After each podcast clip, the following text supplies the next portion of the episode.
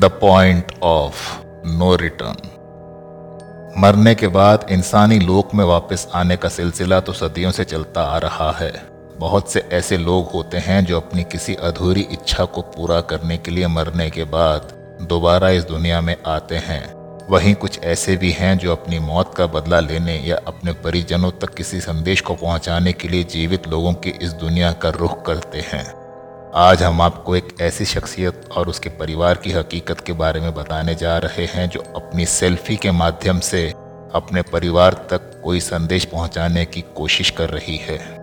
35 वर्षीय गीना मिहाई का कहना है कि उसकी मृत दादी ने अपनी एक सेल्फी खींचकर उसे भेजी है, जिसमें उनके गले पर कुछ सांप जैसा लिपटा पड़ा है।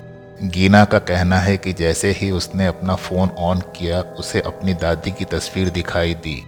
इस तस्वीर को चर्च के पादरी और कई भविष्य वक्ताओं को भी दिखाया गया, जिनका कहना है कि गले पर सांप के बंधे होने का अर्थ है कि उन्हें उनके पिछले जन्म में पापों की सज़ा मिल रही है और वो काफ़ी कष्ट में हैं।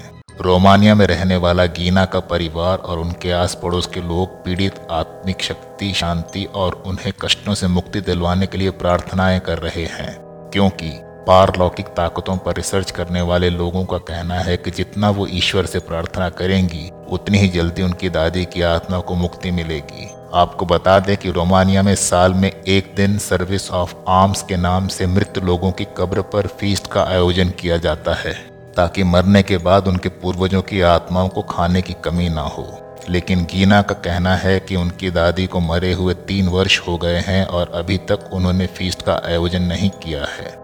इसलिए वो खाने का सामान बना रही थी कि अचानक उनके फ़ोन पर दादी की रहस्यमय सेल्फी दिखने लगी। चर्च के पादरी ने उन्हें बताया कि वो अपनी दादी की आत्मा के लिए खाने की वस्तु नहीं लेकर जाती थी, इसलिए उनकी आत्मा भटक रही है।